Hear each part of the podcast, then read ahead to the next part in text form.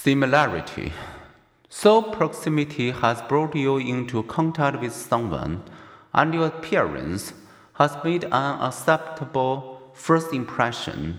What influences whether you will become friends as you get to know each other? Will the chemistry be better if you are opposite or if you are alike?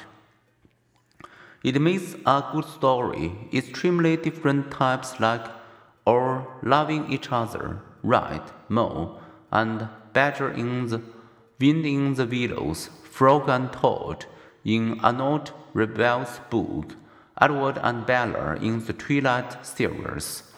The stories delight us by expressing what we seldom experience in real life.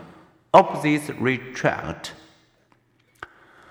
Compared with randomly paired people, friends and couples are far more likely to share common attitudes, beliefs, and interests.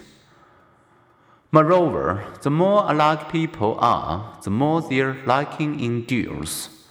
Journalist Walter Lippmann was right to suppose that love lasts when the lovers love many things together and not merely each other. Similarity breeds content. One app therefore matches people with potential dates based on their proximity and on the similarity of their Facebook profiles. Proximity, attractiveness, and similarity are not the only determinants of attraction. We also like those who like us. This is especially true when our self image is low when we believe someone like us, we feel good and respond to them warmly, which leads them to like us even more. To be like is powerfully rewarding. Indeed, all the findings we have considered so far can be explained by a simple reward theory of attraction. We will like those whose behavior is rewarding to us including those who are both able and willing to help us achieve our goals.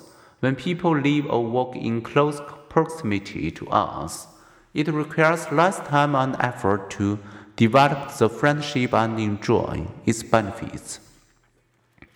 When people are attractive, they are aesthetically pleasing and associated with them can be socially rewarding.